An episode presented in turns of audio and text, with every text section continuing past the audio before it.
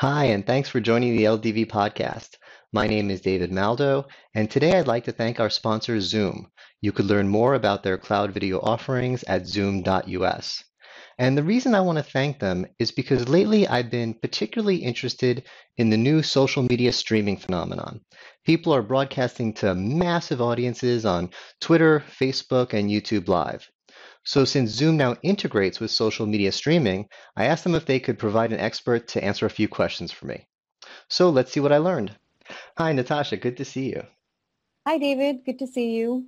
Thanks. Uh, and thanks for joining me today.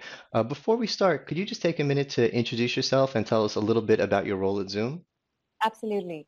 Uh, I'm the Senior Product Manager here at Zoom, and I manage the Zoom meetings and Zoom video webinar products, which we can get into the details of real quick, but it's the it's the whole enchilada of video conferencing, whether it's small meetings or it's large broadcasted webinar events. Well, good. So you're the, you're the right person to talk to today because I want to learn about your live streaming capability, but I really want to learn about it in the perspective of the entire Zoom enchilada. So mm-hmm. that's why I asked you to invite me here today. We're we're in a typical Zoom meeting. This is just your Zoom meeting room. So my understanding is most of your customers, this is the majority of, I'm guessing Zoom hosts millions of these kinds of meetings every month or something like that. Yeah, we actually, you know, we recently published a stat. We hosted over 20 billion annualized meeting minutes last year, and that number went up from 6.9 billion the previous year. And uh, yeah, so we, we're uh, we're significantly we're becoming a larger and larger company by the day. Uh, we have over 700,000 businesses uh, you know, about 7,000 educational institutes. Um, so we have a huge set of customers spread across, you know, geographically as well as uh, vertically. Uh, and yes, they use, you know, they use the Zoom meetings products to have internal meetings, and they also use the Zoom video webinar products to have either larger internal meetings or have more of a external trainings or, or external announcement kind of events.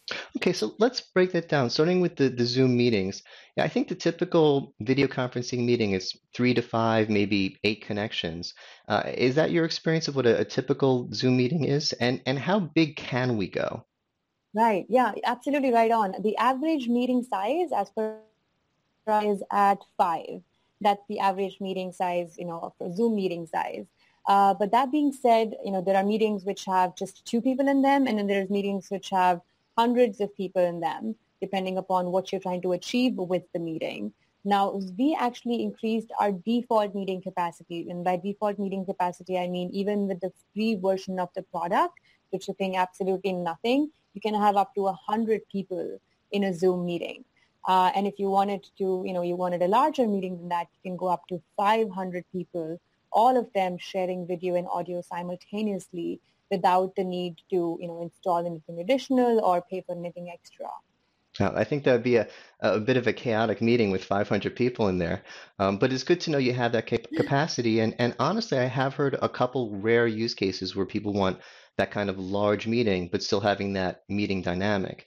Uh, but right. typically, once you get large, you, you want to switch to a webinar. You only want a few people presenting, and, and you want the other people to be in more of an, an audience ro- uh, role. So, so Zoom also has a, a webinar product. But the thing is, until recently, and, and by recently, I mean the last three to five years, video conferencing was here and webinars were, were here. Completely different companies would offer them. It was a different interface, a different way of working. Now, I like the idea of just video being video and treating it all the same. So, what I'd like to do now is jump out of this meeting and and you enabled my uh, my Zoom account to do webinars. So I created a webinar for us. Let's jump into that and let's see how it compares. Excellent. Sounds like a plan. See you on the webinar side. Okay, great. See you in a second. Okay, so here we are back together again, and now we're in the webinar. And I noticed the first thing I noticed is it looks a lot like the meeting that we were just in. Now, that must have been hard for the developers. I would think usually when you develop a product, you start with the functionality, what it does, and then you build a UI around it. So that's why webinars usually look different than video conferencing meetings. So how did you force your developers to, to, to make this work like this for you? Right. You know, David, for our for our CEO and our founder and for everybody at Zoom, our customers come first. You're right on that designing it for a different purpose. It's it's easier to do it in a different way. But if you think about from a customer's point of view, they don't want to have they shouldn't have to have a different if to have a learning curve for a different product. It's by the same company.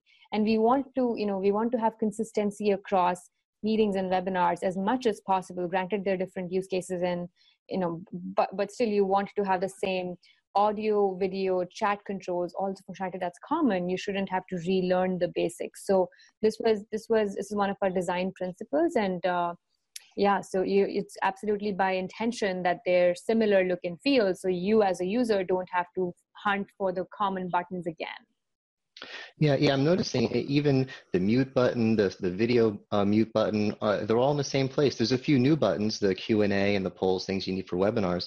But otherwise, if you could use a, a Zoom meeting, I think you'd be pretty comfortable with this. And, and I appreciate that because I think people are getting comfortable talking on video, and we're going to have a lot more people presenting. It's not just going to be the professional presenters doing webinars. So if regular people are going to be giving webinars, uh, I don't think they should have to be experts at using these tools. I think it should be easy for them. Absolutely. Um, and do you find with your users, are, are you getting uh, a different use case for webinars? Are you finding more use of it since it is easier for them? Yeah you know we, we find slightly different usage. We find that webinars as designed are used by a larger audience right? So it's usually much more than five which is the average meeting size. We find that uh, webinars almost always end up using polling because that's one way for you know for the organizer or the host to get input back because unlike a meeting people can't just interrupt the flow by by speaking up. Um, and we also find that webinars tend to get recorded a lot more because you know there's these large events which typically have a lot more prep work that go into it. And usually the content is valuable enough to be replayed you know by people who missed it or replayed at a later time or what have you. So we see a lot more cloud recording um, and local recording as well uh, being used with the webinars. And of course you know the, the registration functionality which is webinar specific uh, gets definitely gets used a lot because the marketers out there are trying to build their their list and the lead generation list by using the webinar tool. So yeah there are some things that get used a lot more with webinars than meetings but like you mentioned the audio and the video piece of it is the common right? So so that that's that's the consistency across meetings and webinars. Oh, so you know it really sounds like it's not just that zoom took their meeting product and said well let's let's make it scalable to a larger audience and call it a webinar. You really added all of the, the webinar features we'd, ex- we'd expect you to have. Right, um, we, tried. So let's jump into the next thing. Let's say we want to go larger. We have our, our let's say we have a 500 people, imaginary people watching on this in this webinar. They registered, but now we want to broadcast to millions and not make them register. Anyone can watch us. So now we're talking about social media streaming. And, and I tried this out before, and at the bottom of my UI, there's a more button. So I click the more button and I see it says live on YouTube. And when I click that, my browser opens. And let me uh, share screen with you to show you what is happening on my browser here. So it's asking me to choose my, my YouTube account and make it public. Why not? And go live. Now, this is interesting that I'm doing it all from Zoom. I've used uh, YouTube Live before with other encoders, and I would have to get these codes from within YouTube and paste them in. It was a little more complicated. And it looks like we're streaming live. And let me drag this over here so you could see. Um, and on my screen here, I have a YouTube window that shows, and you can see there's a bit of a delay, but anyone could click onto this YouTube link. I could tweet it out over Twitter, and anyone could be watching us, us live right now. Um, and there's a chat. People could be chatting with us. And, and is that really is all there is to it? You know, you've uh, summarized it really well. So our goal with this has been to make it a to make it really easy for a host of the webinar to broadcast their event on either Facebook or YouTube, um, and additionally to other platforms as well. But those we find are the most popular. So number one, super easy. You don't need to copy nasty code snippets and make it happen. You just click on a few buttons, be authorized onto the platform of your choice. You can choose if you're going public or private, if you're going to a particular group or a page or what have you. And um, that's it, right? So from a user's point of view, it should, it should be as easy as that. Uh, from the attendees' point of view, it should be, you know, so so it's beautiful that Facebook and YouTube actually prioritize content for you, right? So you don't, if you're going live, all your subscribers to your channel will see that notification. So we're cutting out all of the work that marketers have to do in in putting their links out on facebook or or twitters or places to publicize their event because facebook and youtube are doing the work for you. So they automatically bring the content up making it easier for people to access the link and click on it and there we go. Uh, and the third thing is the interactability which is also powered by these platforms. So you can like the video, you can leave a comment on YouTube, and on Facebook, you can do much more than that as well. So, you know, those are the to focus on make it easy uh, make it so that you know it's easy to to you know customize where the content is going to use the power of these social networks to prioritize the content and additionally you can use the analytics from Facebook or YouTube to find a list of all the users who accessed your video, you know, what demographics they're from, what geographic locations they're from. And, you know, you, so there you have your marketing lead generation pipeline being bolstered not only by your native webinar users, but also users who came from these other platforms. Yeah, you know the the pub, the um, the easy publication of it is a big point. I noticed that when I was um, playing around with this and testing it out, I was streaming and and I was didn't have an agenda, didn't have a presentation, didn't have anything to share. I was literally just testing the platform. But as soon as I started streaming, a notification went out to all of the followers of my YouTube channel, and people started watching and I was interacting with them in the chat. Hey, David, how's it going? What's going on? Oh, I'm just testing out this platform. What do you guys think? Oh, try this, try that. And usually it's so hard to get an audience when you do a webinar. You have to promote and put it out on, on social media. With this, you just start streaming and people just start watching. Yeah, you're, you're absolutely right. We had a similar situation when we first launched this feature early in this year, and we were just doing a demo, right? So we do these weekly uh, webinars for our existing customers to go, hey guys, here's what we've launched, you know, here's how you use it, go ahead, use it, enjoy. And we were just doing one of these things, and we typically have have we have about 300 to 500 people join these things every other day of the week. And this time we actually Facebook, we were demonstrating Facebook Live um, and uh, and YouTube Live. So we broadcasted it to the Zoom pages on Facebook and YouTube, and uh, immediately we had you know we had people join on because Facebook or YouTube notified them that Zoom is broadcasting.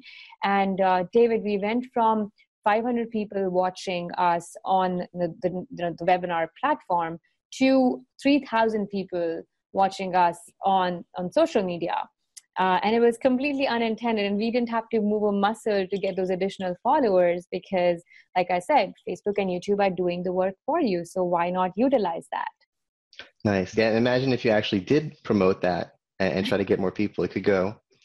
Now, but it's it's a very different dynamic because with the webinar, uh, people are signing up, they're giving their email, they they they're really making a commitment because they know they're going to go on a list and there's going to be follow-up. So this has to be something they're really interested in. Whereas with social media streaming there's no you know you're not collecting any names. Anyone can watch it with no commitment. But i would think from a, a marketing uh, perspective you would use them for di- very different things. There's sometimes where you really want to collect the leads and there's sometimes when you really want to just get the word out there. So our users um, are they kind of confused what they should use when, or they, or, or is it just coming naturally to them?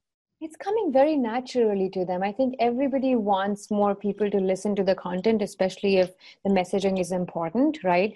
And yes, ideally, you want to have a list of attendees, you know, uh, uh, the email addresses and all of the information in the registration form.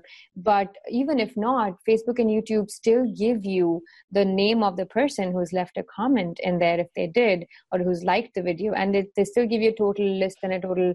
They, they give you some analytics. It's not the same as registration and that's something we're looking into building out more. But we're finding that people are just happy getting more followers and increasing their overall audience.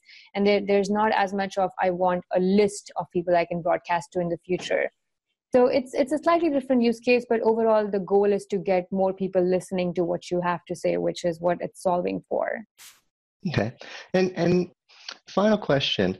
Um, if i was a potential user and i'm thinking i can already post videos up on youtube. I already do all of the social media stuff. Um, yeah this is cool and it's new and it's different but maybe you know, is this a gimmick or is this really important? Why should i really care about this? Yeah i you know here's there's a, there's a one big reason that facebook or youtube direct live feeds don't work as well as this and that is that if you have a single person talking right if you were just talking out to the world you could just take your mobile phone and do a facebook live or do a youtube live and you're done with that. But in you know in case of a more of an enterprise play or more of an organizational play where you have a back and forth between a few panelists or you're interviewing people or you have more than one person from a different location so you can't be on the same camera and you're going back and forth between us and india or new york and san jose or what have you you facebook live doesn't cut it right? So that's where the marrying the zoom video webinar technology with facebook gives you that option to have this robust set of functionality and video conferencing and then broadcasting that entire thing out to the world. So it's it's really powerful in that regards. And the other thing i would add is this is just a start. We have just started doing facebook and youtube and we are looking into broadcasting to more enterprise ready you know com- products that companies are more serious about than just facebook uh, and youtube for example additionally Facebook is actually investing in Facebook Workspace, which is an enterprise tool. So this hmm. is just scratching the surface, right? This is just, and it, this is one of those things we thought would work, and it's stuck. And now, so we're going to invest in it heavily and make it more functional, and you know, invest in additional platforms. But it's definitely so far from a gimmick. It's it's really catching steam. Excellent. Well, you know, I love it as part of the whole trend of getting video conferencing just out of the boardroom you know it's not just a meeting room tool it, it's a, it's a people tool it's a connection tool. So um, making it more flexible allowing me to use it for different things this is uh, what i what i like to see and I'm, I'm looking forward to seeing more of.